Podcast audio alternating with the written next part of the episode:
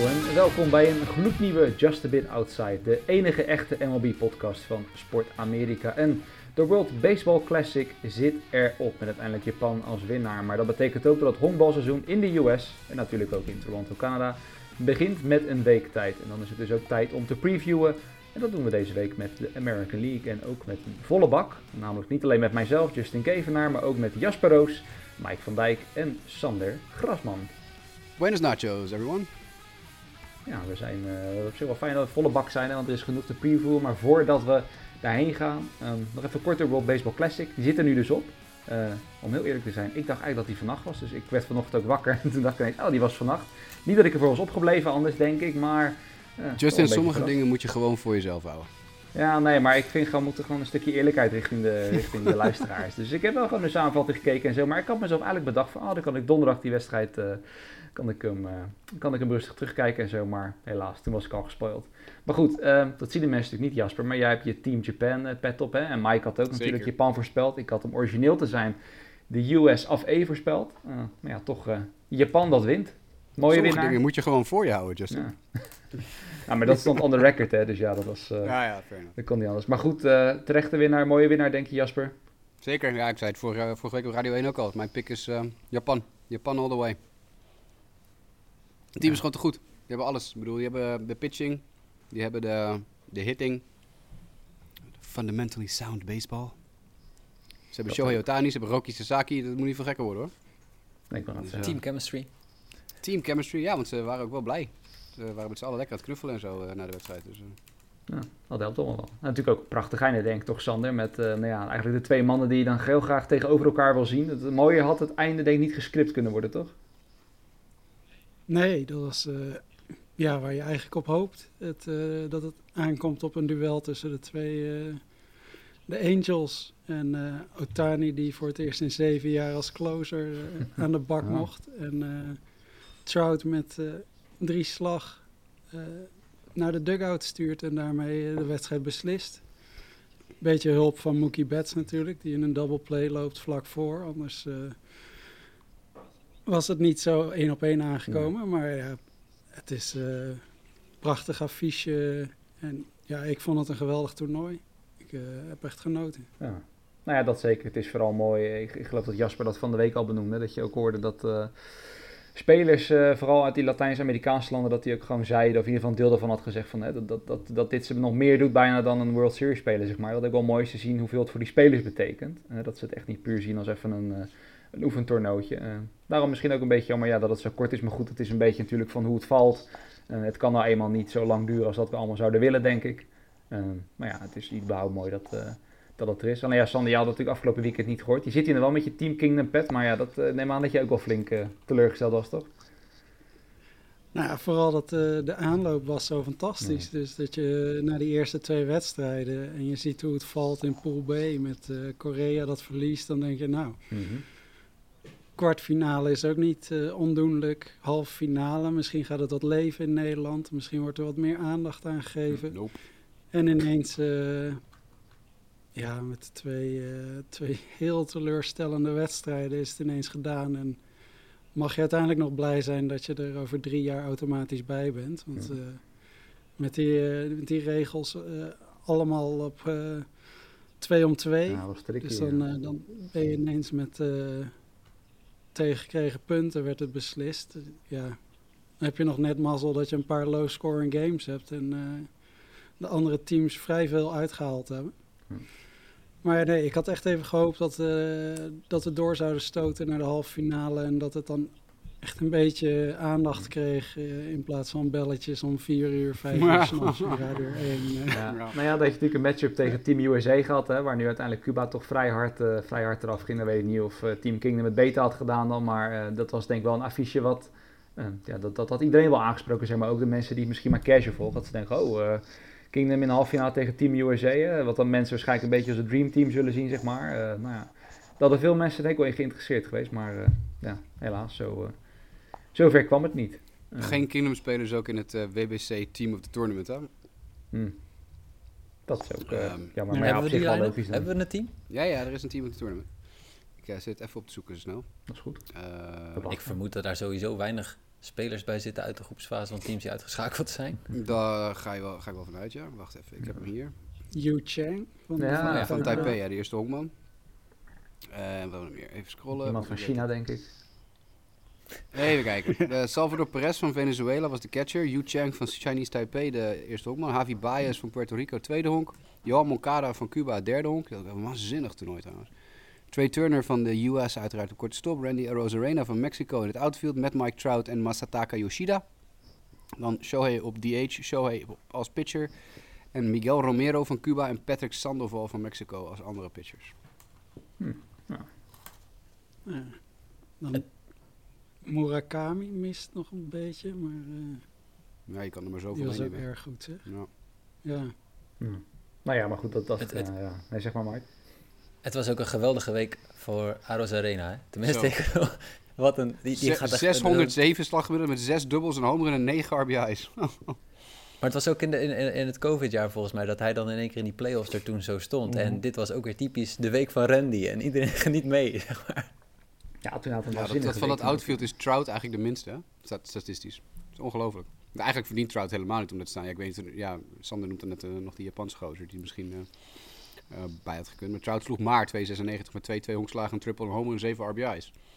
Terwijl Yoshida bijvoorbeeld daarnaast hebben een 400 slaggemiddelde met een double, 2 homers, 13 RBI's. Bijna 2 keer zoveel. Ik kan me niet voorstellen dat daar niet iemand tussen heeft gezeten. Ik denk dat Trout gewoon een beetje gekozen is. Zo van, nou ja, we moeten toch Trout eigenlijk wel kiezen. Ja, toch even een Amerikaan erbij, ja. Dan het liefst... Ja, naast Turner inderdaad nog de grote naam daarnaast, weet je wel. Maar goed, daarmee de World Baseball Classic in ieder geval afgesloten. En dus voor Team Kingdom hopelijk eentje om... in ieder geval eentje om snel te vergeten. En hopelijk eentje die dan over 3 jaar een stuk beter gaat. En dan zullen we zien of het weer zo meeslepend wordt als dat het dit jaar was. En dat gezegd hebben, en dan gaan we naar... preview tijd, zo langzamerhand. Begin in de American League, straks eerst met de East, dan naar de Central, dan naar de West. Neem alles een beetje door en om toch een beetje ervoor te zorgen dat we enigszins binnen de tijd blijven. En hier niet met een zomergastenachtige podcast van 3 uur straks uitkomen. Houden we ook een pitchklok bij, hè? Want dat is nou immers ook in het honkbal. Het moet allemaal wat sneller. Betekent niet dat we maar 30 seconden spreektijd hebben of zo. Ik heb hem uiteindelijk op 4 minuten ingesteld, dus die stel ik hier straks op. En dan, met sommige teams, vooraf werd er al een beetje gegrapt, zullen we misschien wel binnen die tijd ruim klaar zijn. Nou, dan zijn we misschien met een half uur al klaar. Maar uiteindelijk die 4 minuten moet een beetje een grens aangeven. Dus dat gezegd hebbende, we beginnen in de AL East en dan beginnen we elke keer bij het team dat onderaan eindigde en werken we onze weg naar boven. En ja, Sander, dat betekent helaas dat we bij jouw Boston Red Sox beginnen. Een seizoen, denk ik, om snel te vergeten. Vorig jaar uiteindelijk 78 en 84 eindigde het mee. Daarmee moesten ze zelfs de Orioles boven zich laten. Het wonderkind Rafael Devers blijft wel. Bogaerts vertrekt. Wat mogen we dan verwachten voor komend seizoen van jouw Red Sox? Heel weinig, denk ik. Het is een drukke winter geweest voor Bloem. Maar misschien wel zijn laatste, want ik denk dat, dat dit wel, hij kan eigenlijk niet afgerekend worden op dit seizoen, want je bent gewoon niet goed genoeg om, om mee te doen bovenin. En ik denk zelfs dat je laatste wordt in de East, maar ja, het is... hoeveel ruimte die nog gaat krijgen. Dat hij bats kwijt zou raken, dat wist je eigenlijk natuurlijk al. Hij kwam eraan en dan in een lastig pakket met geen geld, geen ruimte om hem een contract aan te bieden op dat moment. Dus dan moet je er maar uit zien te krijgen wat je kan. Nou, dat is eigenlijk ook mislukt, want Jeter Downs is weg. Connor Wong is derde catcher achter Jorge Alvaro en Reese McGuire. Het zijn allemaal non-factoren. Verdugo is prima, maar ook niet veel meer dan dat eigenlijk. Je hebt nu Devers, je bent J.D. Martinez kwijt, je bent Bogaerts kwijt. Sale komt hopelijk weer terug, is weer fit. Maar ja, dat is ook maar de vraag. Je had Corey Kluber. Nou, is ook maar de vraag hoe fit hij is. De rest van je rotatie is op dit moment Bavetta, Houck en Crawford. Ja, dat... Daar word je niet warm van, nee. Nee, dit is een beetje hopen dat Brian Bello, dat is het talent dat ze hebben, die maakt wel indruk. Vorig jaar al even in de majors gespeeld. Nou, daar is een beetje de hoop dat die kan doorschuiven. De bullpen was vorig jaar natuurlijk ook heel slecht. Daar zijn Kenley Jansen en Chris Martin en Richard Blyer voor gehaald. Die lijkt wel echt versterkt. Maar het basisteam met nu Adam Duvall erbij en Justin Turner. Ja, daar ga je er niet op vooruit. Met Masataka Yoshida hoop je dat die heeft natuurlijk een hele goede World Baseball Classic gehad. Je hoopt dat die de stap naar de Major League goed kan maken. En dat die hits the ground running. Dat die gewoon een fantastisch seizoen gaat draaien. Want die heb je echt nodig. Want verder is het gewoon niet diep genoeg. En dan heb je nog Tristan Casas. Wat ook nog interessant gaat zijn om te kijken of dat een soort Bobby Dalbec 2 wordt. Of dat hij wel echt gewoon de betere versie daarvan is.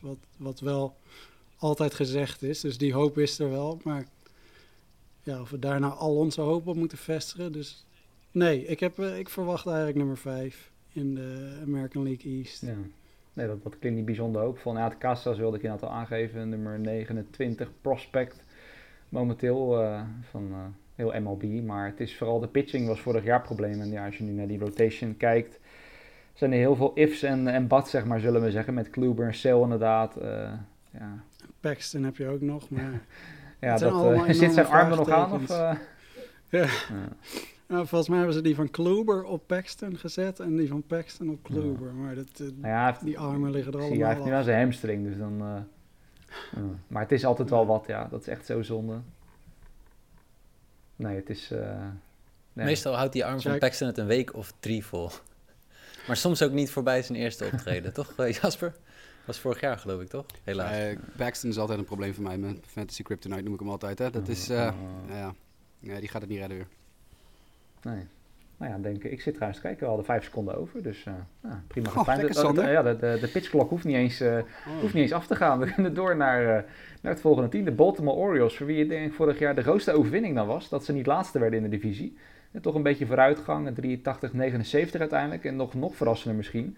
Dat sinds Adley Rutschman erbij kwam, zo halverwege mei, dat ze zelf 56 en 37 gingen.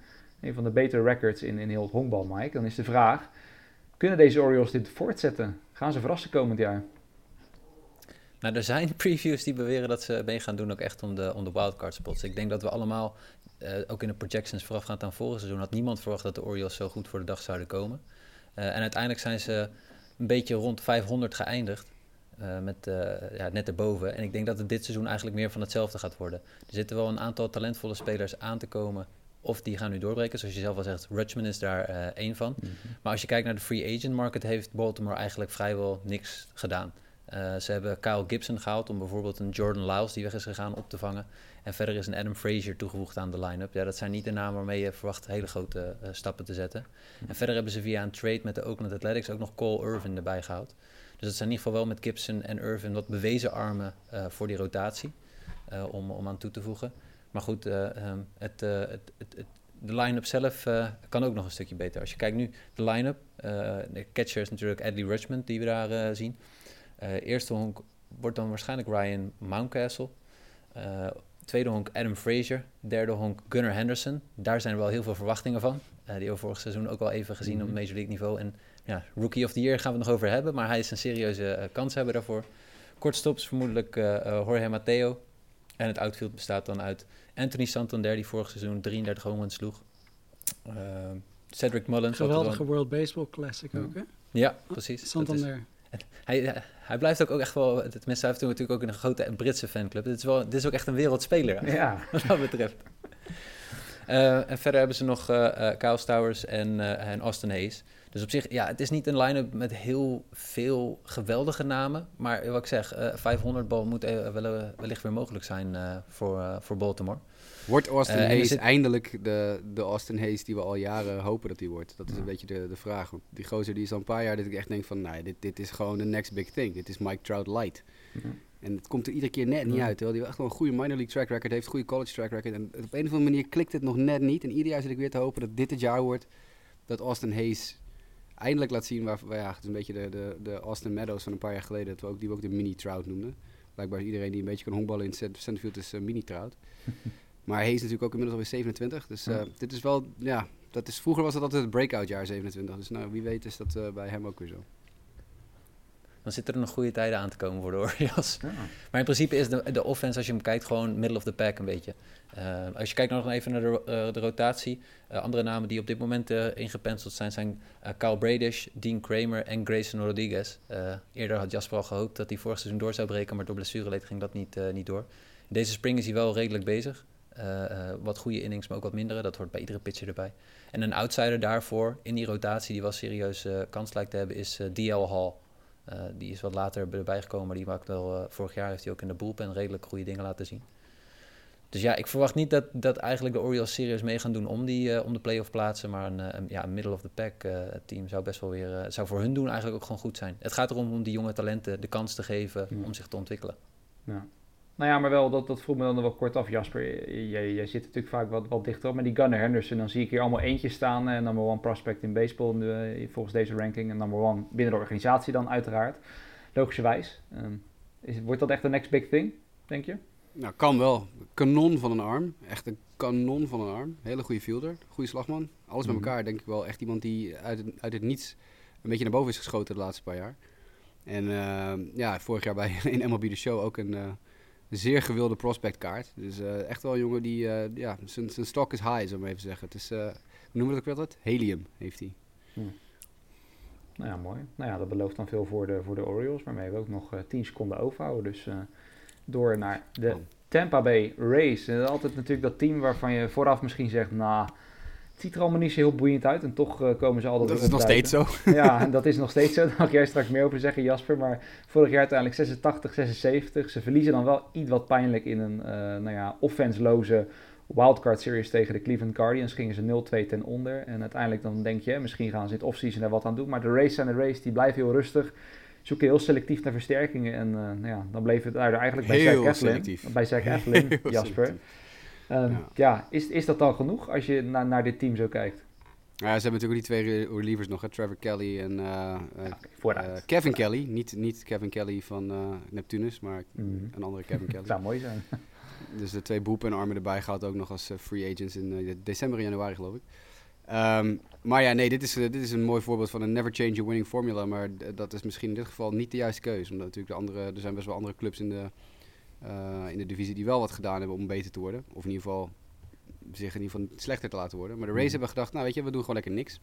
Dus we rollen gewoon het seizoen weer in met Yandy Diaz, met Wander Franco, met natuurlijk de Babe Ruth van 2023, Randy Arozarena. We gaan gewoon door met Brandon Lau en Ramirez en Margot en Paredes en Bettencourt en al die gasten. Want dat ging vorig jaar ook wel, dat ging wel prima. En ging het nou heel goed vorig jaar? Nee. Maar tot de postseason eigenlijk. Toen, ja, precies. Toen bleek het niks waar. Een beetje in. Wel natuurlijk Jeffrey Springs ook verlengd. Contractverlenging gegeven deze winter. Dat is opvallend, want die was vorig jaar natuurlijk min of meer zijn eerste volledige doorbraak die we eigenlijk zagen. En weet ik niet of Zack Eflin dan de man is die dat anker moet zijn in die rotation. Maar nou, alles met elkaar. Het is natuurlijk nog steeds gewoon dezelfde boelpen in grote mate. En dezelfde offense. Dus ja, die gaan het gewoon nog een keer. Dat is gewoon een situatie van run it back and do it again. Nou ja, dat is in het verleden is dat een succesformule gebleken. Er is natuurlijk altijd nog de versterking tussen aanhalingstekens die je kan krijgen van een Shane Baz of een Tyler Glasnow. Baz natuurlijk Tommy John gehad. Glasnow geblesseerd nu met een strained oblique. Nou, die komen nog terug. Of in ieder geval, ja, de Baz misschien niet dit jaar al. Maar dat zal wel heel laat worden, denk ik. Glasnow al. Ja, het zou kunnen hoor met Baz. Die september call-up zou in theorie nog kunnen, maar waarom zou je dat doen? Ja, Glasnow komt waarschijnlijk nog terug. Dat is gewoon een strained oblique in springtraining. Dat is niet zo'n probleem. Maar voor de rest is natuurlijk... de minor leagues waren altijd heel erg groot en sterk bij de Rays. En dat is niet meer heel erg het geval. Ze hebben best wel veel ingeleverd en getraind door de jaren heen. Vidal Brugan natuurlijk nog steeds klopt op de deur. En voor de rest is het... als je depth jongens als Ben Gamel en zo is, dan... I don't know. Nee, dus, maar dit is weer gewoon heel erg, het is heel erg cliché, maar dit is een never change a winning team momentje voor de Tampa Bay Rays. En nu zullen ze het moeten gaan bewijzen dat het wel kan. Nee. Maar goed, ja, qua pitching zit het natuurlijk normaliter dan wel goed. Als je ook ziet, kijk, als Glasnow terugkomt en je hebt een one-two punch met McClanahan en Glasnow. Ja, allemaal volle sterkte. Dat is natuurlijk maar wel, de rest is dan weer echt gewoon decidedly mediocre, om het even in goed Nederlands te zeggen. Dat is met Rasmussen en Springs en Chirinos, daar word ik niet heel warm van binnen. Nou ja, precies. En die hebben dan misschien vorig jaar weer een beetje boven hun gewicht lopen boksen, zeg maar. Hoe zeg je dat mooi? Ja. Wow. Soms komt er wel eens wat zinnigs uit. Nee, ja, vooral die offense maakt me daar wel zorgen over. Ik zeg het net al, het is een beetje makkelijk om te zeggen... Ah, die series die ze met 0-2 verloren... Vooral dus dat één game ook tussen, kan me nog herinneren. Dat duurde maar en dat duurde maar en dat duurde maar. Niemand wilde scoren. Ja, dan kan je Cleveland en Tampa Bay wel... dan kan je dat wel aan overlaten, inderdaad. Als je dat niet verandert... Ja, tuurlijk, je hebt Brandy, je hebt misschien wel de Franco... die weer een volgende stap maakt, maar... Het is, ik zou bijna nog zeggen dat de Baltimore af is, maar dan iets warmer maakt. En dat is dan misschien een teken dat het niet echt de goede kant op gaat met de Tampa Bay Rays als geheel. Maar goed. Ja, maar dat is ook een hele kwestie. We hebben het jaren gehad over de Tampa Bay Rays. Ik weet niet hoeveel tijd ik nog heb, dus ik wil niet door mijn 4 minuten heen klappen. Ik wil vanzelf het alarm afgaan. Ja, nee, maar ik wil er niet doorheen. Die andere 2 zijn ondergebleven. Moet ik dat ook doen natuurlijk. Het wordt een soort wedstrijdje. Nee, maar de hele formule van de Tampa Bay Rays is natuurlijk altijd terugvallen op de minor leagues, terugvallen op jonge jongens. En er zit natuurlijk nog steeds wel best wel veel talent door daar. Dat moet je niet onderschatten. Mm-hmm. Maar het is lang niet meer wat het 4-5 jaar geleden was. En dat komt natuurlijk door die gasten allemaal doorgebroken zijn. Maar het is nu op dit moment echt, het valt gewoon heel, heel erg tegen. Ja. Dus ik weet niet in hoeverre ze nog in staat zijn om die formule die ze tot nu toe de laatste paar jaar zeg maar drijvend heeft gehouden, of ze dat eindeloos kunnen blijven doordoen. Ja. Dus... Ja. En dat is het laatste wat ik over wil zeggen. Nou, je had 2 seconden over, dus heel netjes. Let's go! Even side news, hè, maar hebben jullie meegekregen, dit is ongeveer vlak voor onze uitzending gebeurd, dat MLB keek naar de regels die nieuw zijn ingevoerd en of daar nog verfijningen voor nodig zijn. Mm-hmm. Dus die kunnen nog aangekondigd worden. Maar een van de dingen die me nu net door John Boy voorbij kwam, was dat de bad boys en bad girls vervangen kunnen worden als ze niet snel genoeg werken. Omdat dit van invloed is op de pitchklok. Zo.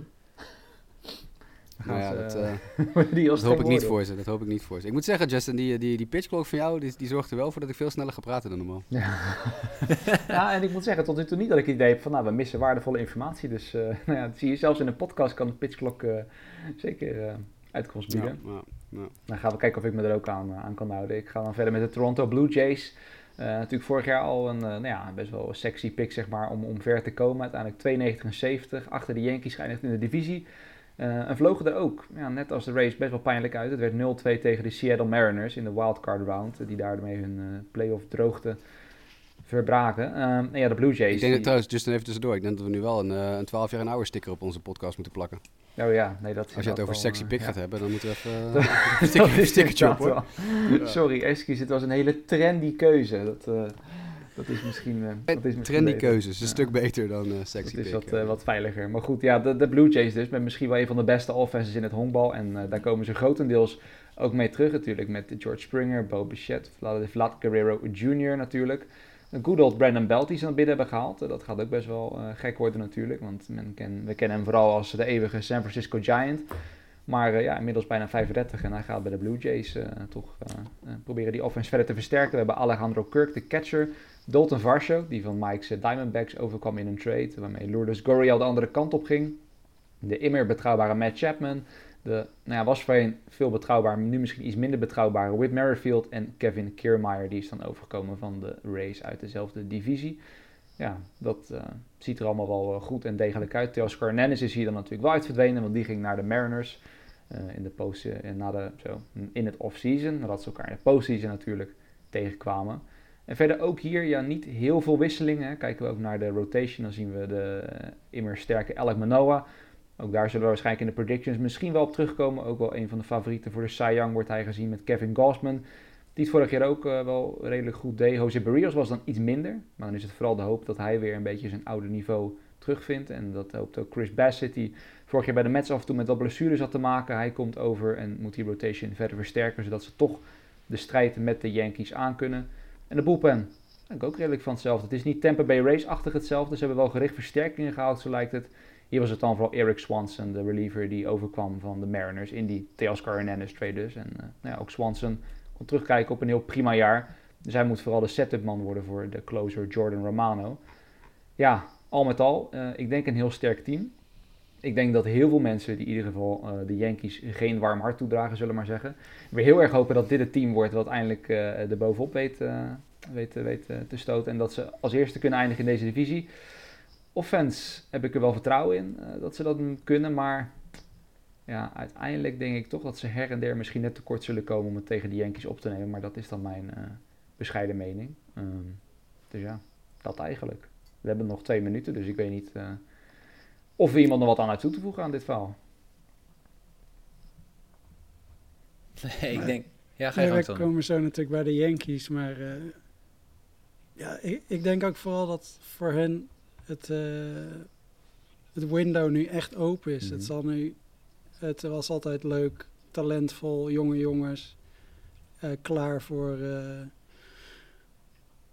de opmaak voor wat er ging komen. En nu moet je echt gaan oogsten, denk ik. Dus het gaat er echt op aankomen dat ze het nu gaan doen. En ik heb best wel hoog verwachtingen eigenlijk van ze. Maar straks komen we natuurlijk nog bij de Yankees, waar hun vraagtekens zitten. Ja. Maar ja, zo'n sterke offense en een behoorlijke rotatie en een Romano, een goede reliever... Ja, mooi team. En als je ziet dat de Rays een beetje stilstaan... even afwachten hoe Orioles zich ontwikkelen... hebben die een sophomore slump na vorig jaar. Red Sox, daar hebben we het al over gehad. Ik denk dat de divisie er in algemeenheid achteruit gaat. Dus ja, dan kunnen zij daar misschien van profiteren... door weer net iets meer wedstrijden te winnen. En misschien kunnen ze dit jaar de Yankees moeilijk gaan maken. Ja. Nou ja, precies hetzelfde afsluitend eigenlijk wat je net zegt. Als je kijkt naar de Rays, staan misschien een beetje stil inderdaad Orioles, maar afwachten hoe goed dat gaat worden. En de Red Sox, ja, zelf ook niet heel veel vertrouwen in. Dus dan zou je logischerwijs zeggen, dan kunnen de Blue Jays hun plafond nog iets verder omhoog gooien. Maar met 5 seconden op de klok te gaan we dan door naar het laatste team waarvan je dan ja, nooit kan zeggen, denk ik min of meer, dat ze stil zitten, Sander. De New York Yankees, de Bronx Bombers. Vorig jaar wonnen ze de divisie, begon natuurlijk extreem goed aan het seizoen. Uiteindelijk eindigde dat in 99 en 62, wat vooral kwam dat ze natuurlijk tussendoor echt dan wat mindere fase hadden.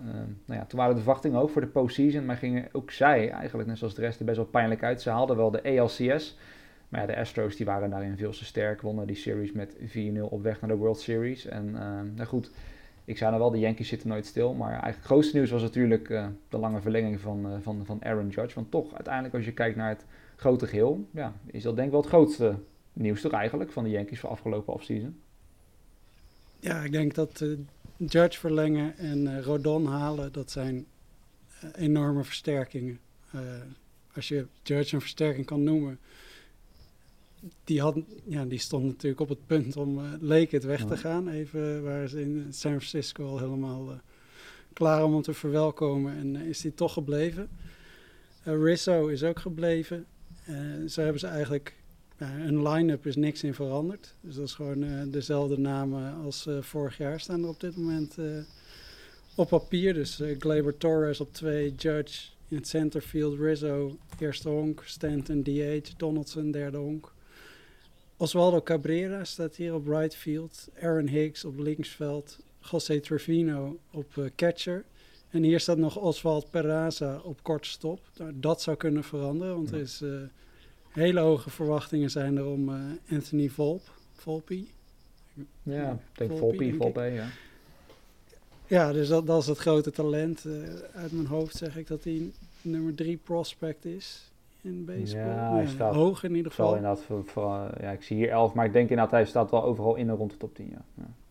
Ja, volgens mij staat hij bij MLB.com nog hoger, maar in ieder geval ja, groot talent. En zoals dat gaat in New York zijn de verwachtingen altijd nog net iets hoger van hun talenten dan daarbuiten. Mooie top van de rotatie natuurlijk als Rodon die nu nog geblesseerd is. Ik weet uit mijn hoofd niet precies wanneer hij terugkomt, maar volgens mij heeft hij... Hij gaat sowieso de start van het seizoen missen. Dat is denk ik voor die het grootste probleem. Maar als hij terugkomt heb je een mooie... Frankie Montas is ook geblesseerd. Ja, met dat soort blessures blijft er ineens al een stuk minder over. Hoe goed gaat Nestor Cortes zijn dit jaar? Vorig jaar natuurlijk verrassend goed. Mm-hmm. Gerrit Cole is natuurlijk goed. Maar ja, heeft natuurlijk ook zijn mindere momenten gehad. En zeker in de play-offs wil het nog wel eens haperen. En die bullpen, ik had het toevallig met Mick van de Sport Amerika collega over. En die is zeer underwhelmed door de bullpen. Dus zo zijn er nog wel wat dingen. De line-up wordt ouder. Hoe fit blijven ze? Blijft Stanton fit? Blijft Judge fit? Vorig jaar natuurlijk fantastisch, maar Is hij in zijn carrière ooit al 2 seizoenen op rij fit gebleven? Volgens mij niet. Valt dat weg, dan valt er een hele hoop weg. En wat gebeurt er met Gleyber Torres na al die tradegeruchten van de afgelopen winter? Hoe zeker voelt die gozer zich van zijn plek, weet je wel? Dat soort dingen meer. Ja. Dus ik weet niet. Ze staan overal bovenaan. Fangraphs heeft ze bovenaan van de hele Major League. Maar ik moet het eerlijk gezegd nog zien. Het is een paar blessures weg van een flinke terugval, denk ik. En ik denk niet dat ze zo onaantastbaar zijn zoals ze in sommige previews lijken te denken. Nee. Maar ik hoor graag wat jullie ervan vinden. Nee, daar hebben we geen tijd meer voor. Nou ja, 30 seconden. Maar misschien kunnen we in die 30 seconden wel benoemen dat Jasper, jouw zoon, momenteel wordt geproject op de bench. Willy Calhoun. Ja, mijn zoon. Eindelijk is hij weer terug. Nou, laten we maar eens invitee. Clean geschoren Willy op de bank bij de Yankees. Lijkt me wel echt een dingetje. Nu moeten we zeker een plus 12 sticker. Ja, mijn zoon Willy Calhoun. Oh. In ieder geval... Hij heeft wel een goede spring, tenminste. Ja, maar hij is ook een goede honkballer. Ik bedoel, ik roep niet voor niks al 5 jaar dat het mijn zoon is. Alright, let's go. Volgende. Dat was het alarm inderdaad. Dat bij Willy Conan toch even nodig was. Gaan we door naar de Central, de American League Central. Gaan we bij de East, waar er misschien toch her en der wat hoopvolle berichten zijn. Is het in de AL Central toch vooral de afgelopen 1-2 jaar een beetje ploeteren. En dat is misschien nog een understatement bij sommige teams, Mike. En een van die ploeterende teams, daar gaan we denk ik mee beginnen bij jou. Namelijk de Kansas City Royals. Vorig jaar laatste in deze divisie, 65 en 97.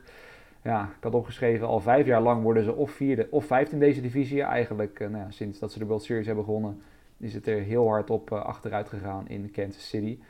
De voetbalsite gaat natuurlijk wel goed. Maar die Royals, Mike, gaat dat wat worden binnenkort? Nou, dat lijkt weer een sure bet te gaan worden voor een plek 4 of 5, verwacht ik. Het is gewoon een jong getalenteerd team, maar de front office heeft eigenlijk zeer weinig gedaan om het team te versterken de afgelopen maanden. Ze zijn vooral bezig met het proberen om een nieuw stadion te krijgen. Maar dat neemt niet weg dat er wel hele talentvolle spelers op dit roster zitten. En als je ook gaat kijken naar de line-up, vorig jaar hebben we Bobby Witt Jr. al van kunnen genieten. Dat kunnen we nu weer. Dat is natuurlijk de grote ster, denk ik, in deze line-up. Maar verder zitten er ook een aantal spannende namen in, zoals MG Melendez. Die hebben we vorig jaar ook al even gezien. Ja. Vinny Pasquantino, zeg ik het zo goed? Ja, dat ik heb niet op deze naam. Ja, okay. Pasquantino. Is een mooie naam. Is ook een goede speler. Vorig jaar de laatste periode van het seizoen heeft hij nog even gedebuteerd en heeft hele goede dingen laten zien. Dus dat is eentje om in de gaten te houden. Natuurlijk Salvador Perez als catcher achter de plaat. Hunter Dozier zit nog op het derde honk. En het outfield lijkt te gaan bestaan uit Kyle Isbell, Edward Olivares, Michael Messi. En dan, Michael Messi is tweede honk. En dan Nate Eaton nog in het buitenveld. Ze hebben wel dingen gedaan, maar op dit moment lijken de spelers die zijn aangetrokken, Jackie Bradley Jr., Fran Mil-Reyes en Matt Duffy, niet onderdeel te gaan maken van de starting line-up. Dat is natuurlijk wel interessant om in de gaten te houden. Want dat is wel MLB experience die ze daar hebben. Maar ja, in dit geval kiezen ze voor de getalenteerde jonge spelers om zich te ontwikkelen. Dus dat is in ieder geval waar het gaat uit bestaan, de line-up. De rotatie, daar zien we Zach Greinke. Zijn contract liep af, maar is weer met 1 jaar verlengd. Ze hebben Jordan Laus gecontracteerd. Ook weer wat MLB Veteran Presence om de line-up vooruit te helpen. En Ryan Yarbrough is overgekomen van de Tampa Bay Rays. Daar liep zijn contract af. Dat is natuurlijk ook een getalenteerde arm, maar veel vaak geblesseerd. Dus ja, ook daar lastig van te zeggen of je daar een heel seizoen iets aan gaat hebben. Brady Singer hopen we natuurlijk dat hij dit seizoen een stap vooruit weer gaat zetten in zijn ontwikkeling. En Brad Keller is dan nog de 5e naam op dit moment in de rotatie. Maar niet alles is zo goed in Kansas. En de bullpen is al helemaal niet zo goed in Kansas. Het enige wat ze daar hebben gedaan is Aroldis Chapman erbij gehaald. Ja, of je daar dan heel vrolijk van wordt als Kansas City fan, dat betwijfel ik. Tuurlijk hebben ze die in het verleden wel positieve dingen laten zien. Maar we weten allemaal, dat de off-the-field issues de laatste jaren wat meer parten gaan spelen. En ook de prestaties de laatste 2 seizoenen wel echt een stukje minder gaan worden. Dus ik weet niet of Kansas City hoopt daar echt heel veel aan te gaan hebben. We gaan het in ieder geval zien. En Josh Taylor kwam nog over in een trade om de bullpen te versterken. En toch heeft Kansas City 6 spelers in de World Baseball Classic gehad, hè? Mm-hmm. Als je kijkt, ik bedoel, Bobby Witt deed mee met USA, net als Brady Singer. Mm-hmm. En MJ Melendez met Puerto Rico, Salvador Perez met Venezuela, Pasquantino met Canada, geloof ik. Nee, met Italië. Italië. Ja. En Nicky Lopez ook, ja, precies. Dus dat is dat toch zo'n bottom feeder team dat toch 6 spelers op de World Baseball Classic had. Dat is dan wel weer grappig. Ja, nou, laten we hopen dat ze dat meenemen. Ik zit ook wel echt net... Ik heb niet vaak, je zei net Jasper, sommige dingen moet je niet zeggen, maar die nummer 8 en 9 hitter, Michael Massey en Nate Eaton. Dat zijn echt namen... Nee, dat zeg maar ook niet. Massey, was dat niet die gast van de Formule 1? Ja, dat zou, iets andere spelling inderdaad. Maar, maar dit zijn echt twee namen. Meestal kom je dit soort namen in de bullpen tegen. Dat je denkt van, nou, deze naam nog nooit gezien. Maar goed, het zal wel. Dat, soms dan moet je net die laatste plekken opvullen. Maar Michael Massey en Nate Eaton, echt nog nooit van gehoord. Nee, maar een decidedly uninspiring team. Ja. Precies, ik bedoel, de bullpen was vorig jaar een van de minste. Daar verwachten we niet heel veel van. En ze waren heel veel dingen. Als fan zelf, de payroll is weer met 10 miljoen achteruit gegaan. Ja, je kan er nu nog niet heel veel van verwachten. Dat is gewoon hopen dat ze de jonge getalenteerde jongens wat langere contracten gaan aanbieden. Ja. En hopen dat die zich goed aan gaan ontwikkelen, zodat ze weer competitief worden. Twee dingen om wel een beetje in de gaten te houden, denk ik, dit jaar met Kansas City is Nick Pratto. Zijn eventuele definitieve doorbraak. Hij heeft natuurlijk een heel klein beetje service time heeft hij opgebouwd, maar die moet nog doorbreken. En natuurlijk een nieuwe manager, Matt Quatraro. Dus even kijken hoe die het in het eerste jaar doet. Ja. Nou, mooi. Stop de tijd. We gaan door, want dan gaan we waarschijnlijk door naar het team, Jasper. Waarmee de Kansas City Royals zullen gaan uitmaken wie de laatste gaat worden. Vorig jaar was de eer dus op 1 wedstrijd, zie ik eigenlijk nu pas, aan de Royals. Die werden toen net laatste, net voor de Detroit Tigers in dat opzicht. Die eindigden 66 en 96, die waren ook in niet heel veel dingen heel erg goed. En dan zit AJ Hinch daar, die gaat nu al zijn derde jaar in. Vorig jaar was record-wise een flinke achteruitgang voor Hinch. Die natuurlijk met veel bombardie daar binnenkwam, Jasper. Dan is vooral de vraag, gaat er in jaar 3 iets van hoop komen? Iets van vooruitgang? Detroit gaat stijf laatste worden dit jaar. Stijf ook echt. Want het is ten eerste gewoon een heel erg slechte offensieve line-up. Die hebben helemaal niks. Het is Javi Baez en Riley Green. En voor de rest is het, misschien Spencer Torkelson, die kan een flinke stap maken. Maar ik bedoel, wie de hel is Kerry Carpenter? Ik bedoel, die staat gewoon 6 in de line-up, ja. Ja, die slaat gewoon DH. Ik heb nog nooit van Kerry Carpenter gehoord. Dat is echt, outfield. Even opzoeken. Natuurlijk, hartstikke leuk dat je weer Akil Baddoo hebt, maar die heeft ook geen deuk in de pakje boter geslagen vorig jaar. Dus het is weer helemaal niks. Miguel Cabrera nu eigenlijk officieel min of meer op de bank. Dus die moet nog maar eventjes uit gaan maken wat hij dit jaar gaat doen. Een rotation die helemaal echt gewoon gedecimeerd is van talent. Casey Mize eruit met Tommy John, Tarek Skubal eruit met een flexor tendon operatie. Dat is ook een einde verhaal voor een flink stuk van het seizoen. Ik verwacht Skubal niet, als hij al terugkomt snel, dan is het niet goed. En dan heb je een bullpen waar eigenlijk letterlijk helemaal niemand in zit. Er zitten ook weer een paar gasten in waar ik nog nooit van gehoord heb. Wie is Trey Wingenter? Wie is Mason Englert? Echt, ik kijk best wel wat honkbal, maar deze gasten heb ik echt nog nooit van gehoord.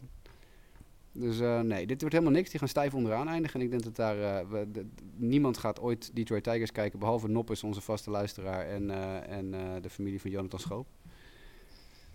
Nou, ik lees wel hier dat Carpenter goed bezig is in springtraining. Carpenter keeps smashing versus Yankees in quest for outfield spot. Nou, ik wens hem heel veel sterkte. Vorig jaar wel 30 homers in de minor leagues en 6 homers in 30 games with Detroit. Nou, dan gaan we hem in de gaten houden bij deze. En die is staying disciplined at the plate. Okay. Nou, wordt dit onze nieuwe Trevor God? Ja, dit is goed. We nemen Kerry Carpenter, adopteren we als knuffelbeer van de show. Ja, vind ik goed.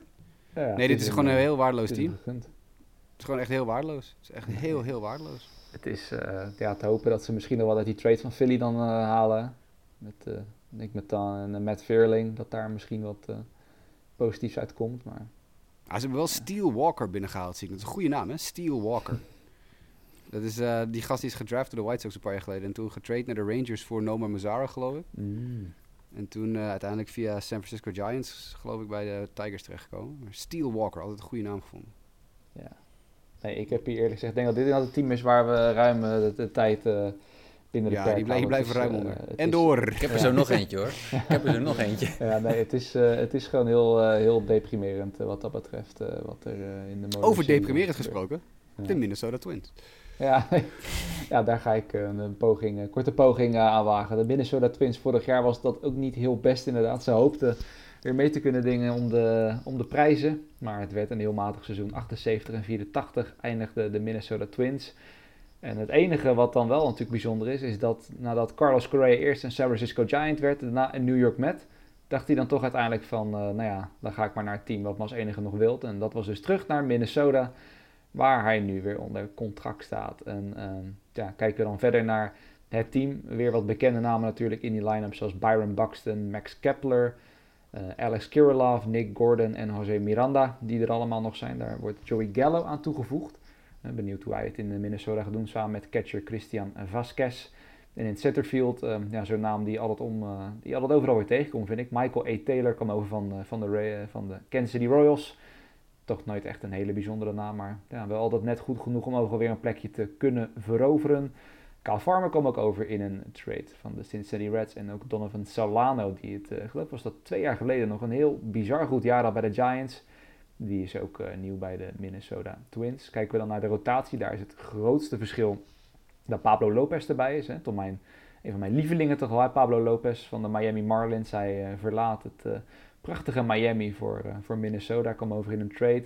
En moet nu vooral de leider worden van die rotation. Eigenlijk het gat wat als laatste is achtergelaten door José Berríos, moet hij gaan invullen. En ja, ik heb er altijd wel hoop op dat hij die druk wel aan kan. Hij moet het dan verder gaan doen met ja, wat andere namen die weer terugkeren. Sonny Gray, Joe Ryan, Tyler Mahle, die vorig jaar al overkwam in een trade van de Reds. En Kenta Maeda, wat op zich dan decent is. Je valt er misschien niet stijl van achterover, maar misschien kan het in deze divisie wel voldoende zijn. En de rotations zijn ook allemaal namen die weer terugkeren. Waaronder Jorge Lopez, die vorig jaar al overkwam in een trade. En ook de zeer hardgooiende Joan Duran. En dan nou ja, de rest van de namen. Emilio Pagan, Caleb Thielbar. Allemaal namen die er al langer zaten. Ja, het ding is ook meer, we komen straks natuurlijk nog bij 2 andere teams. De White Sox en de Guardians. Uiteindelijk zullen ze het waarschijnlijk daarmee weer moeten gaan uitvechten.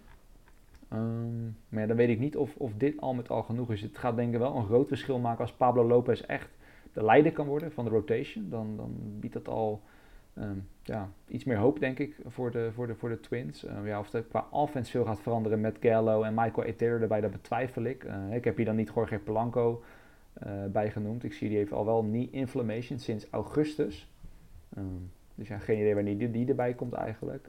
En Royce Lewis, die zal, ja, dat weet ik dan niet. Ik zie hier, dat is een knie geopereerd, natuurlijk een van de top prospects van de Twins. Maar heb ik eigenlijk geen zicht op hoe die eigenlijk op de weg terug is. Dat zal ik meteen even opzoeken. Misschien heeft ondertussen iemand anders nog een sterke mening over dit, ja, toch misschien iets wat saaie team. Nou ja, we hebben het in de offseason ook al uitgebreid over gehad, over die trade voor Pablo Lopez. Ik vind dat nog steeds een domme trade. Ik bedoel, natuurlijk als Pablo Lopez goed speelt dit seizoen is het wel iets beter. Maar je geeft gewoon je batting champion weg in een trade die eigenlijk niet zo heel zinvol was voor ze. Want ik bedoel, je haalt er zoveel af zonder dat je er extreem veel voor terugkrijgt. Ik bedoel, je kan er niet van uitgaan dat Buxton en Correa het hele seizoen fit blijven. Je kan er niet van uitgaan dat Kirilov, die ook nog niet fit is geweest, het hele seizoen fit blijft. Michael A. Taylor is ook om de havenklap geblesseerd. Joey Gallo is ook maar, ja, je weet geen idee wat je krijgt. Nee. Het is gewoon, dit is een team dat als er maar één ding fout gaat, is dit gewoon helemaal, dat is klaar. Dit team gaat op zijn allerbest derde worden. Dus, ja. Dat is mijn mening. Nou ja, wat inderdaad, dat was misschien nog goed om te benoemen inderdaad. En Luis Arias, die ging inderdaad de andere kant op richting Miami inderdaad. Het Zwitserse zakmes wat altijd wel goed hit. En Royce Lewis, die zou wel min of meer... Dat is ook een beetje een understatement, Kevin. Ja, nee, die altijd wel een beetje goed hit. Dus de batting champion. Nee, ja, inderdaad. Ja. Ja. Toen hitte die ook goed, ja. En Lewis, die zou als het goed is min of meer fit moeten zijn als het seizoen begint. Dus nou ja, dan is het te hopen dat hij het waar kan maken voor de Twins. En dat toch iets meer hoop is in deze wat saaie line-up wat dat betreft. En daar gaat het alarm. Nou, toch 4 minuten over de Twins vol nou, dat is toch eigenlijk 3 minuten te lang. Nee, oké. Ja. Nou ja, we gaan kijken hoe het met de White Sox gaat, Jasper. De Chicago White Sox, 81 en 81. Netjes 500 baseball vorig jaar. Maar ja, toch uiteindelijk niet, denk ik. Netjes 500 baseball. Het team dat gewoon de divisie met 2 vingers in zijn neus zou moeten winnen. Maar goed. Precies. Dus dat is inderdaad dan weer de keerzijde daarvan. En het wordt nu het eerste jaar na het tijdperk Tony La Russa. Een tijdperk wat, denk ik, alle White Sox fans heel snel zouden willen vergeten. Dan is de vraag, denk je dat hiermee meteen de vooruitgang wordt ingezet in Chicago? Ja, zeker. Kijk, positiviteit. Ja, dit wordt een 2 vingers in de neus de divisie winnen dit jaar. Lekker. Ja, hebben we dat niet eerder gehoord. Nee, er is natuurlijk niet zo heel veel veranderd in de lijn. Dus alleen echt wel serieus dingen. Er zijn echt wel dingen bijgekomen die heel erg nodig waren. Ik bedoel, de Andrew Benintendi trade ziet er tot nu toe prima uit. Want Benintendi staat te rossen als een idioot in springtraining. En je hebt eindelijk iemand die linksveld kan spelen. En gewoon lekker derde in je line-up kan slaan en op het honk komt en gewoon goed speelt. Nou, als Elo dan een keer fit blijft omdat hij flink wat gaat DH'en, dat is het helemaal lekker. Johan Moncada net uitgeroepen tot het World Baseball Classic team op derde honk. Fantastische classic, dus misschien heeft hij eindelijk ook een keer een klikkie. Nou, ik denk dat Andrew Vaughn gaat mashen dit seizoen. Jasmani Grandal heeft de hele offseason in de sportschool gezeten. Die gast is ripped als een moeder. Die gaat helemaal los dit jaar. En dan krijg je ripped? Ja, echt. Ja, Jasmani Grandal zijn moeder is echt ripped, jongen. So. Blijkbaar. En dan heb ik natuurlijk de wildcard nog in het restveld. Oscar Colas, die Cubaanse superprospect die de White Sox een paar jaar geleden hebben gekocht. Nou, als Colas het voor elkaar krijgt om ook maar een beetje redelijk mee te ballen. Hij is geproject voor 20 home runs dit jaar. En dat vind ik best veel voor een rookie. Dat is wel meer dus dan de hele Guardians line-up, denk ik. Ja, zeker. En hij heeft gewoon een goede spring training. Hij staat gewoon goed te spelen, ook defensief in het rechtsveld. Dan heb je eindelijk gewoon iemand in het linksveld staan die linksveld kan spelen. Iemand in het rechtsveld staan die rechtsveld kan spelen. En dat is ook wel eens een keer lekker. Nadat je al die eerste honkmannen in links- en rechtsveld had staan vorig jaar. Wat ook natuurlijk helemaal nergens over ging. Dan hebben ze Elvis Andrews is weer terug. Onze grote vriend, tweede honk nu. Hij gaat tweede honk spelen voor het eerst in zijn carrière. Dat vind ik heel sympathiek van hem. Na 14 jaar korte stop gaat hij nu nog even tweede honk leren. Dus dat is ook wel een fijne gozer. En goed, dan die pitching rotation, die moet het maar gewoon doen. Hè. Dylan Cease, natuurlijk vorig jaar fantastisch. Lance Lynn, net de ace van Team USA is een beetje gebleken. Giolito, die geen snelheid in zijn pitches meer heeft, maar wel gewoon heel goed staat te gooien in springtraining. Kopech, die een stapje gaat maken dit jaar. En Clevenger, die natuurlijk, nadat hij zijn vrouw elkaar gebeukt heeft, liever niet meer in het team zou moeten zijn. Maar here we are. En die boepen is op papier nog steeds gewoon uitstekend. Graveman, Bommer, Kelly, Lopez, Diekman, Ruiz en Lambert. Dat zijn echt wel jongens die gewoon 98 mijl per uur pompen allemaal. Er is niks meer niks tegen te doen. Tuurlijk ben je zonder Liam Hendricks, want die heeft kanker. Dus dat is even wachten tot die terug is. Garrett Crochet is nog niet terug van zijn Tommy John. Dus dat is nog even problematisch. En bij de White Sox geldt hetzelfde als voor heel veel andere teams al besproken hebben. Er is geen depth. Er is helemaal niks.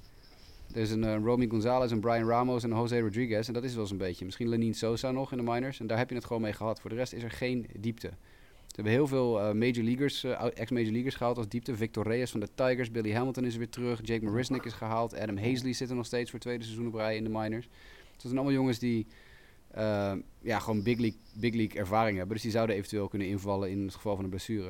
En voor de rest moet je gaan leunen op jongens als Davis Martin. Een pitcher die waarschijnlijk wel het team gaat halen in een soort van rol. Dus nee, alles bij elkaar. Deze aanvallende line-up is fantastisch. De pitching is uitstekend. Er is nul diepte. Het is gewoon op papier nog steeds het beste team in de American League Central. En misschien wel top 3 in de American League.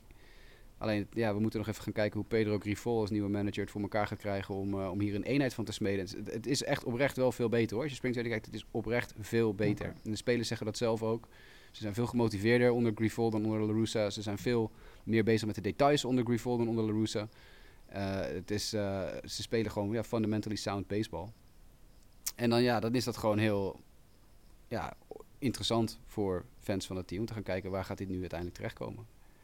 Dus ik ben gematigd positief. Het is natuurlijk moeilijk over dit team gematigd positief te zijn. Want of je moet super positief zijn of je gelooft er helemaal niet in. Maar ik zie het wel, hoor. Ik zie het wel weer.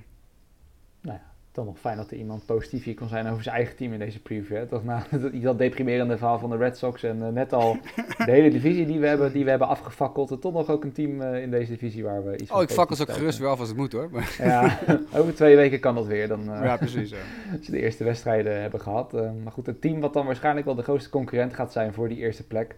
Dat zijn de Cleveland Guardians. Die toch vorig jaar dan iets wat verrassend wel de divisie relatief makkelijk grepen. 92-70 eindigden ze uiteindelijk mee.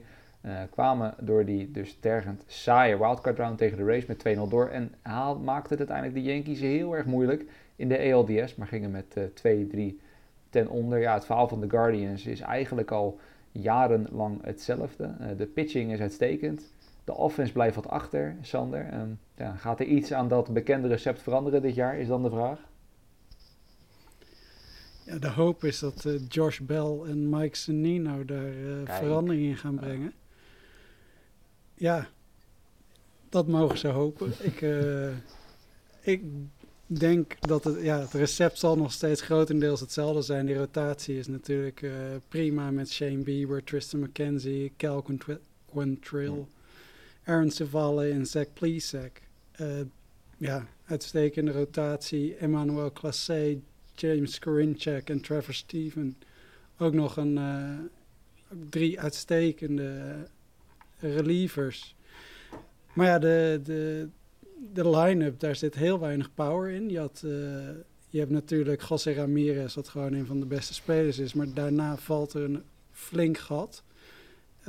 Vorig jaar hebben ze uitstekend geprofiteerd van de spelers die van de Mets kwamen voor Lindor en Cookie Carrasco. Met doorbraakseizoenen van Ahmed Rosario en Andrés Giménez. Vraag is, dat zijn twee betrekkelijk jonge jongens. Rosario is al wel 27, maar Giménez is nog maar 24. Vorig jaar fantastisch. All-star volgens mij. Volgens mij zelfs 6e in MVP. Ik uit mijn hoofd. Maar in ieder geval een geweldig seizoen. Dat is maar de vraag of hij dat kan herhalen. Josh Bell was niet fantastisch bij San Diego. Heeft eigenlijk... de echte topspeler is die denk ik maar één of twee seizoenen geweest. Bij de Pirates was hij natuurlijk even echt scary. Maar daarna is het toch ook wel veel net niet. Mike Zunino is offensief een mooi, goede catcher. Daar hebben ze vast al iets aan, maar vorig jaar geblesseerd geweest. Hoe komt hij daarvan van terug? Steven Kwan was... Ik denk dat dat vorig jaar was, toch? Een beetje het sprookjesverhaal die ineens uit het niets... een soort van Rookie of the Year leek te gaan worden. Volgens mij tweede helft van het seizoen al iets minder. Maar goede spelers. Vorig seizoen heel goed gepresteerd. Maar misschien een beetje ook op hun tenen gelopen. En ik denk dat als je deze line-up naast die van de White Sox legt... Dat ze toch echt wel afleggen. Dat je pitching misschien iets beter is, maar... Ik zie de White Sox toch wel als favoriet in deze divisie. Als je het zo bekijkt. En als je... gaan ze het herhalen? Als ze het herhalen, dan hun offensieve spel van vorig jaar... dan kunnen ze ver komen. Maar ik denk dat het lastig wordt om al die spelers weer... op de toppen van hun kunnen te krijgen. En dat ze fit blijven. Maar wie weet... Nou ja, het is qua power inderdaad. Het is wel iets minder erg dan geloof ik begin vorig jaar hadden benoemd. Het is nog steeds niet echt hier van het, maar inderdaad nu vooral met Bell, met Naylor, die toch wel echt nu een vaste plek heeft. En dus inderdaad de doorbraak van Giménez die je aanhaalde. Inderdaad, ik had het even gecheckt, maar inderdaad 6e in de MVP-voting werd hij. Dus goed onthouden. En Mike Zunino is dan altijd natuurlijk iemand die wel veel power heeft als catcher, maar wel net zo makkelijk een slaggemiddelde van 125 kan slaan. Dan dus is dan maar de vraag of je dat ervoor over hebt. En hij komt terug van blessure. Dat is ook maar de vraag. Hoe komt hij terug? Ja. Dus veel vraagtekens vind ik. Maar het kan een beetje... dubbeltje kan beide kanten opvallen. Ja. Als Kwan, Rosario en Giménez de real deal blijkt te zijn... dan hebben ze natuurlijk best een behoorlijke line-up. Ja. Nee, dat denk ik zeker. En het is wat dat betreft om daarmee af te sluiten met 4 seconden te gaan. Ik denk inderdaad de conclusie een beetje voor al drie deze teams. Dus het dubbeltje de goede kant opvalt, dan maken ze alle drie kans om te winnen. Als de verkeerde kant opvalt, dan kan het weer een vervelend seizoen worden. En dan is het de vraag wie er uiteindelijk het minst slecht is van de drie. Maar we gaan het zien. Dan naar de American League West, de laatste divisie die we gaan behandelen. En we beginnen weer onderaan en dat betekent dat we weer iets wat deprimerend gaan beginnen, Mike. Namelijk met de Oakland Athletics. Vorig jaar 60 en 102. Zij doorbraken wel die magische grens van 100 nederlagen waar de Royals en de Tigers dat net niet lukte. Het lukte dat Oakland wel, want ze waren in niet heel veel dingen goed. En als je dan ook kijkt nu naar dit team, Mike, slechts 3 top 100 prospects. Kan je eigenlijk alleen maar concluderen, dit is het begin van een lange rebuild. Jullie zien me steeds wegkijken hier, dat is naar een tweede scherm. Maar ik zit de hele tijd zo te kijken naar de Oakland Athletics van wat moet ik hiervan gaan maken? Ik heb echt geen idee. De klok start, ga je gang. Zeg maar, van de top 12 spelers die een WAR hebben, er zijn er 6 van vorig seizoen niet meer terug, zeg maar. Dat al. Sean Murphy was vorig jaar een van de belangrijkere spelers binnen dit team. Nou, die is geruild naar de Atlanta Braves. Daarvoor terugkwam wel catcher Piña, maar die is op dit moment geblesseerd.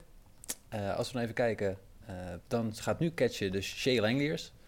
Eerste honk Seth Brown, tweede honk Tony Kemp, derde honk Chase Peterson, kortstop Nick Allen en dan een outfield bestaande uit Ramon Laureano, dat is dan nog enigszins een bekende naam, Connor Capel en Esturi Ruiz. Dan hebben ze wel wat spelers gehaald, want Aledmys Diaz die tekende een contract, die kwam over van de Houston Astros. En dat is in ieder geval nog een versterking. En Jesus Aguilar kwam op een eenjarige deal om ook naar Oakland om daar te komen spelen. Voor de rest is denk ik de meest opvallende naam om op te letten komend seizoen wel Shintaro Fujinami. De pitcher die overkwam van de Hanshin Tigers. Tot nu toe maakt hij nog een wisselvallige indruk in springtraining.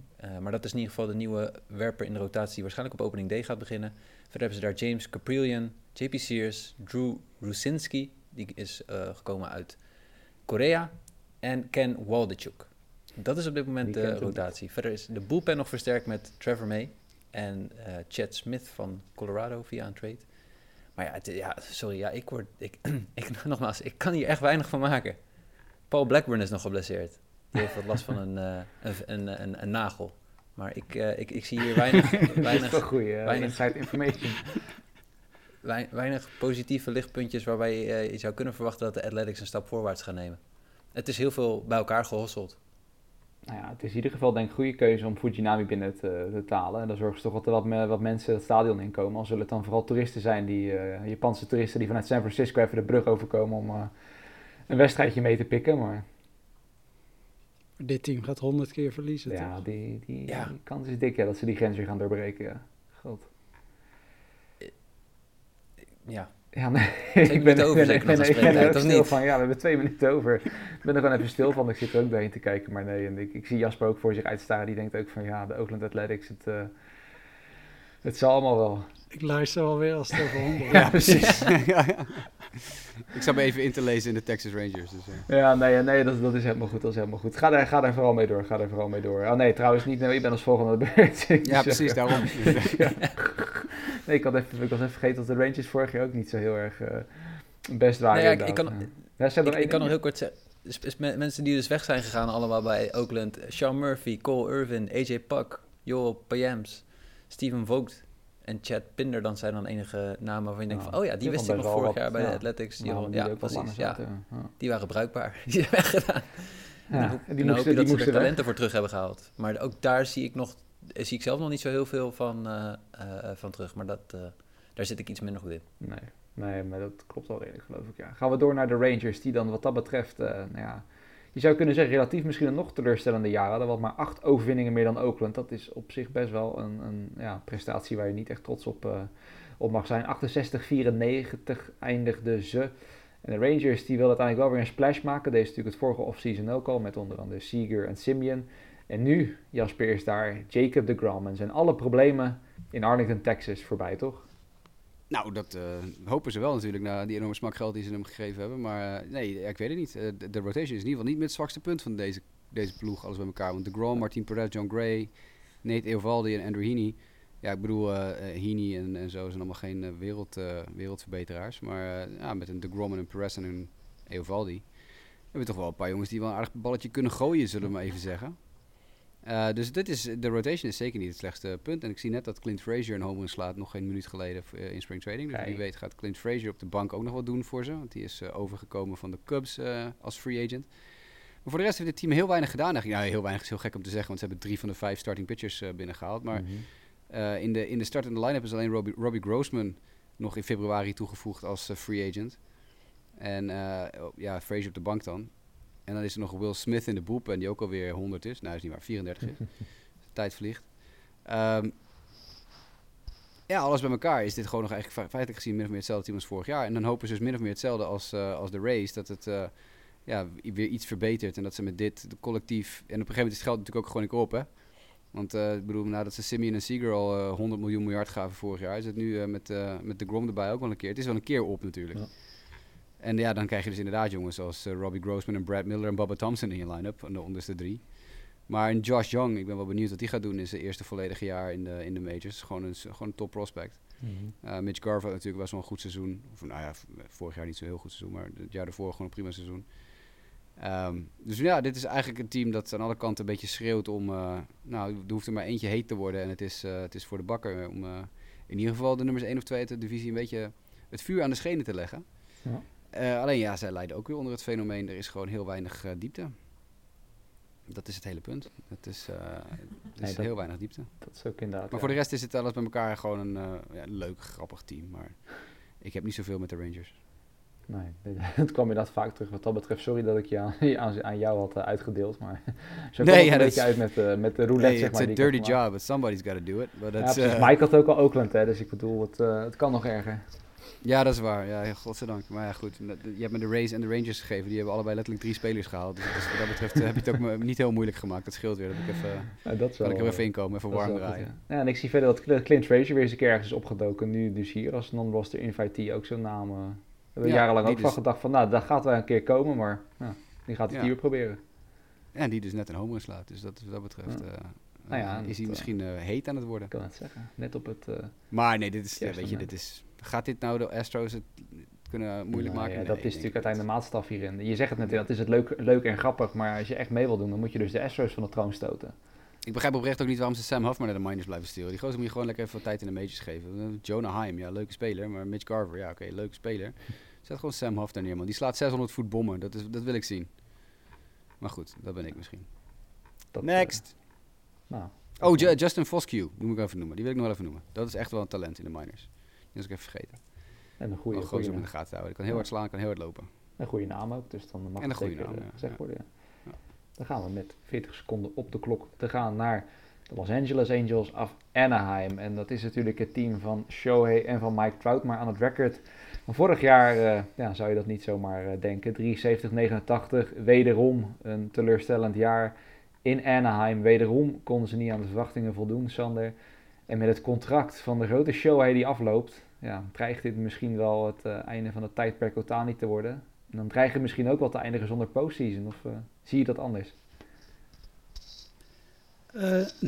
Eigenlijk hoop ik dat hij iets minder trouw is aan de Angels dan Trout is geweest. Dan hebben we misschien in de toekomst hem nog wel een keer in de playoffs. Want ik zie ze weer niet in de playoffs komen. Ze hebben... wat nieuwe mensen gehaald. Ze hebben Hunter Renfroe is gekomen. Brandon Drury is nieuw. Gio Urshela is erbij gekomen. En Brad Phillips. Ja, of je daar nou de oorlog mee gaat winnen qua line-up. Het is gewoon Mike Trout, Otani, Rendon die een schaduw van zichzelf is. Of het is de tweelingbroer die uit Washington is gekomen. Ja, die is echt... verre van de speler die bij de Nationals was. Gaat hij dat nog worden? Nu, ik denk het niet. Trout zie je ook wel, die is ook de verkeerde kant van de 30. Je ziet dat hij wat vaker geblesseerd raakt. Ja, die zijn cijfers over een heel seizoen beginnen ook menselijke vormen aan te nemen.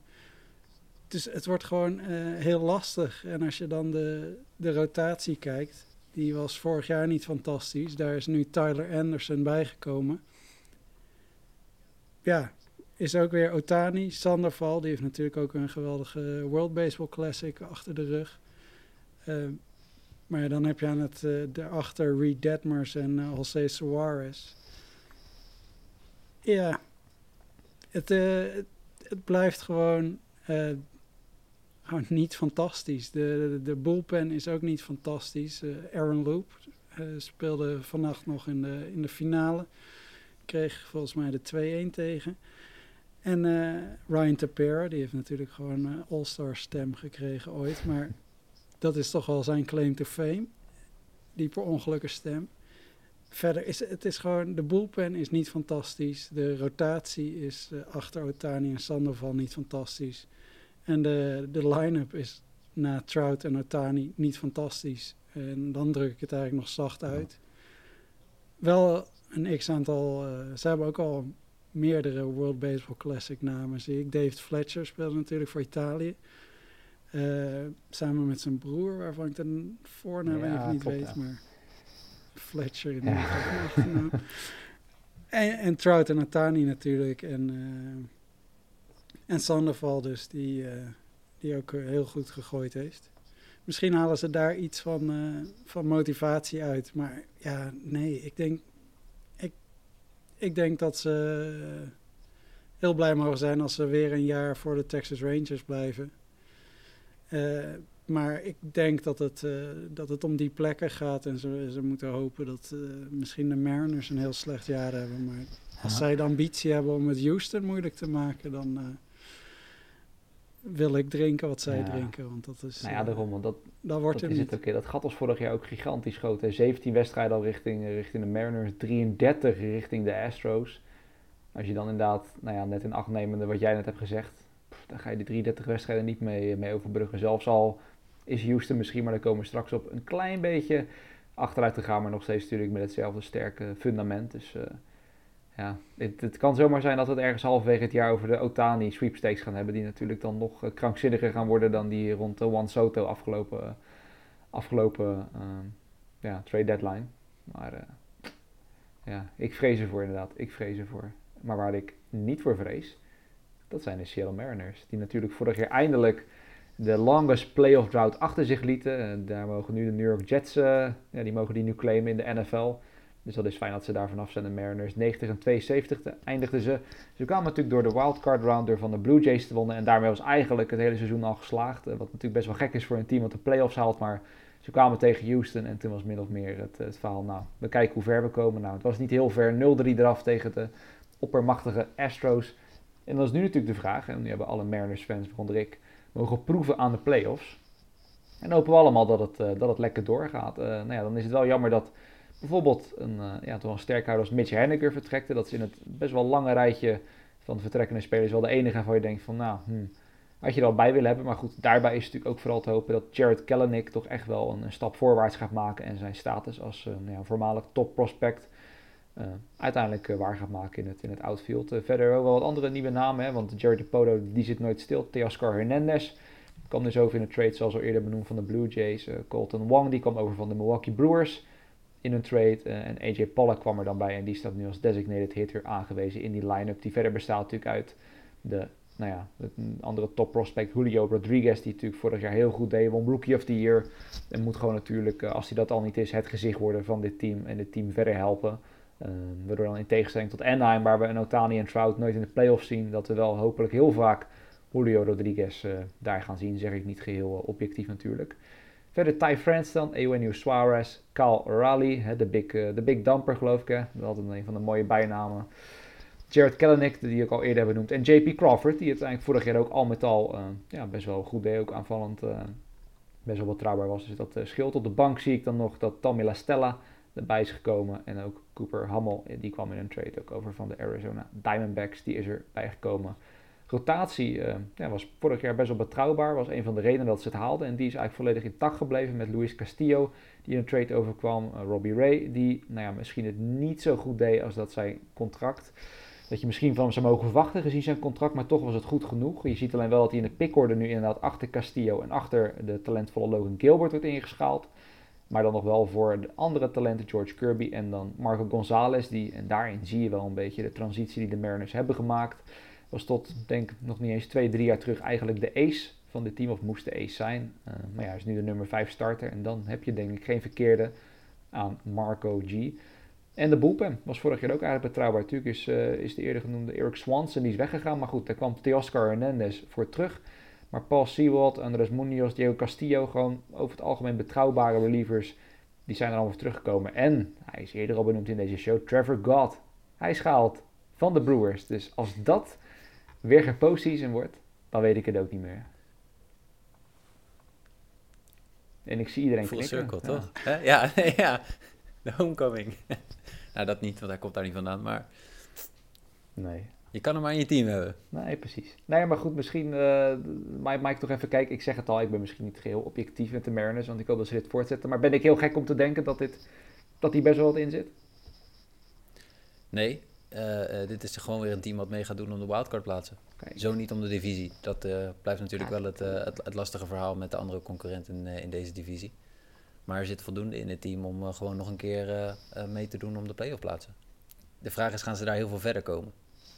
Ja, nou ja, dat is het ook. En wanneer komt dan het moment? Hè? Want ik zei, vorig jaar was het vooral, het halen was natuurlijk al, daar waren ze al 20 jaar op aan het wachten. Dus überhaupt het feit dat ze er waren was al een overwinning. Dat ze toen nog een series wonnen was al helemaal een overwinning.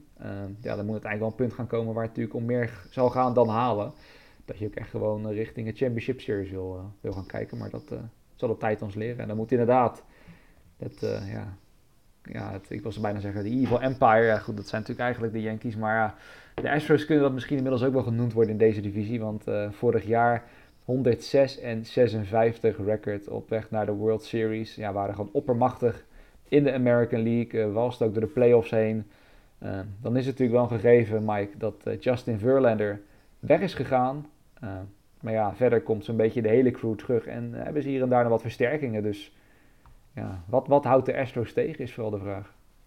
Ja, dat is inderdaad de vraag. Naast Verlander ging ook nog Juli Gurriel weg. En Aledmys Diaz dus bijvoorbeeld naar de Oakland Athletics was net. Ook Trey Mancini van het kampioensteam ging weg en Christian Vasquez. Dat zijn inderdaad wat namen die weg zijn gegaan. Wie hebben ze erbij gehaald? Eerst honkman Jose Abreu. Die kwam over van de Chicago White Sox, waar zijn contract afliep. Die heeft voor 3 jaar getekend. En eerder had ze ook al volgens mij Rafael Montero verlengd voor de bullpen. De bullpen was vorig jaar een van de sterke punten, in ieder geval gedurende het hele seizoen ook. En daar zie je dus heel weinig nieuwe namen in. Ryan Presley, Rafael Montero, Brian Abreu, Hector Neris, Stanek, Maton, Martinez. Dus dat is gewoon eigenlijk weer intact gebleven. En ook die line-up, weet je, met Jeremy Peña vorig jaar World Series MVP, die is erbij. Kyle Tucker, Alex Bregman, Jordan Alvarez, nu Abreu dan dus midden in die line-up. De vraag is een beetje wat ze gaan doen nu Jose Altuve zijn duim gebroken heeft. Dat gebeurde natuurlijk afgelopen week in de World Baseball Classic. Die gaan ze 2 maanden missen. Op dit moment is het even twijfelen of het Mauricio Dubon gaat zijn die zijn plek in gaat nemen of David Hensley. Of dat de Astros besluiten nog een andere speler te gaan halen om zijn absentie op te gaan vangen. Verder nog McCormick, Jake Myers en Martin Maldonado. Dat is eigenlijk gewoon de line-up zoals je hem kent uit de World Series. Ja. En de rotatie bestaat nu dan weliswaar niet meer uit Justin Verlander. Er zijn ook geen nieuwe namen voor aangetrokken. Maar Framber Valdez, Christian Javier, Luis Garcia, Jose Urquidy. Vorig jaar hebben we al gezien, de Astros hebben op zich voldoende werpers om prima door het seizoen heen te komen zonder Justin Verlander. Hunter Brown is op dit moment dan de nummer 5 in die rotatie. Overigens was al een van de dingetjes is dat Luis Garcia heeft natuurlijk een bepaalde wind-up. En door de wijzigingen in de regels heeft hij ook die wind-up iets aan moeten passen. Maar vooralsnog in springtraining heeft hij daar op basis van de resultaten weinig last van. Dus ja, dit is gewoon weer het team to beat in deze divisie. Ja, en misschien zo niet in de league. Hele league, inderdaad. Ja. En ook wel fascinerend zit ik dan te bedenken. Als je een beetje soms kijkt naar hoe die teams gebouwd zijn, dat ook een hele rotation is. Hè. Valdez, Javier, Garcia en Urquidy. Nou ja, met uitzondering van Garcia zijn Urquidy, Javier en Valdez allemaal in dezelfde periode gehaald. Allemaal maart 2015 dat ze getekend zijn. De een vanuit de Dominicaanse Republiek, Garcia of Javier ook in de Dominicaanse Republiek, Urquidy uit Mexico. Dat gewoon heel die rotatie eigenlijk opgebouwd is uit international signings, met behalve dan de nummer 5 Hunter Brown die er nu staat. Maar dat is wel, vond ik gewoon random fascinerend even om te zien hoe dat dan is opgebouwd. Daar hebben ze blijkbaar iets goed in gedaan in die periode. Ja, zeker. Ja. Nou ja, dan, en ook een aantal dingen goed fout, maar daar gaan we het even niet over hebben. Nee, dat was ook ergens in die periode. Maar daar hebben we het inderdaad niet over. Nee, maar ik ben het helemaal met je eens om daarmee af te sluiten. Ja, de Astros gewoon weer heel sterk. Dat valt denk ik. Denk dat een van ons vier gaat zeggen nu van, dat gaat echt helemaal niks worden dit seizoen. Dat gezegd hebben om dan af te sluiten. Want het is toch alweer over het uurtje heen, zie ik, ondanks de pitchklok. Wie gaan er uiteindelijk naar de play-offs? Dat is dan de grote vraag. Bij de spits wel af terwijl iedereen nadenkt. Ik pak eerst de division winners. Dat worden de Blue Jays, White Sox en Astros. En daar komen bij de Yankees. De Mariners zitten natuurlijk daarbij. En ik doe ik doe de Orioles. Ik doe 1 gekke keuze. De Orioles, die komen er ook bij. Dat zijn mijn picks om de postseason te halen. De Orioles zetten hun opmars voor het.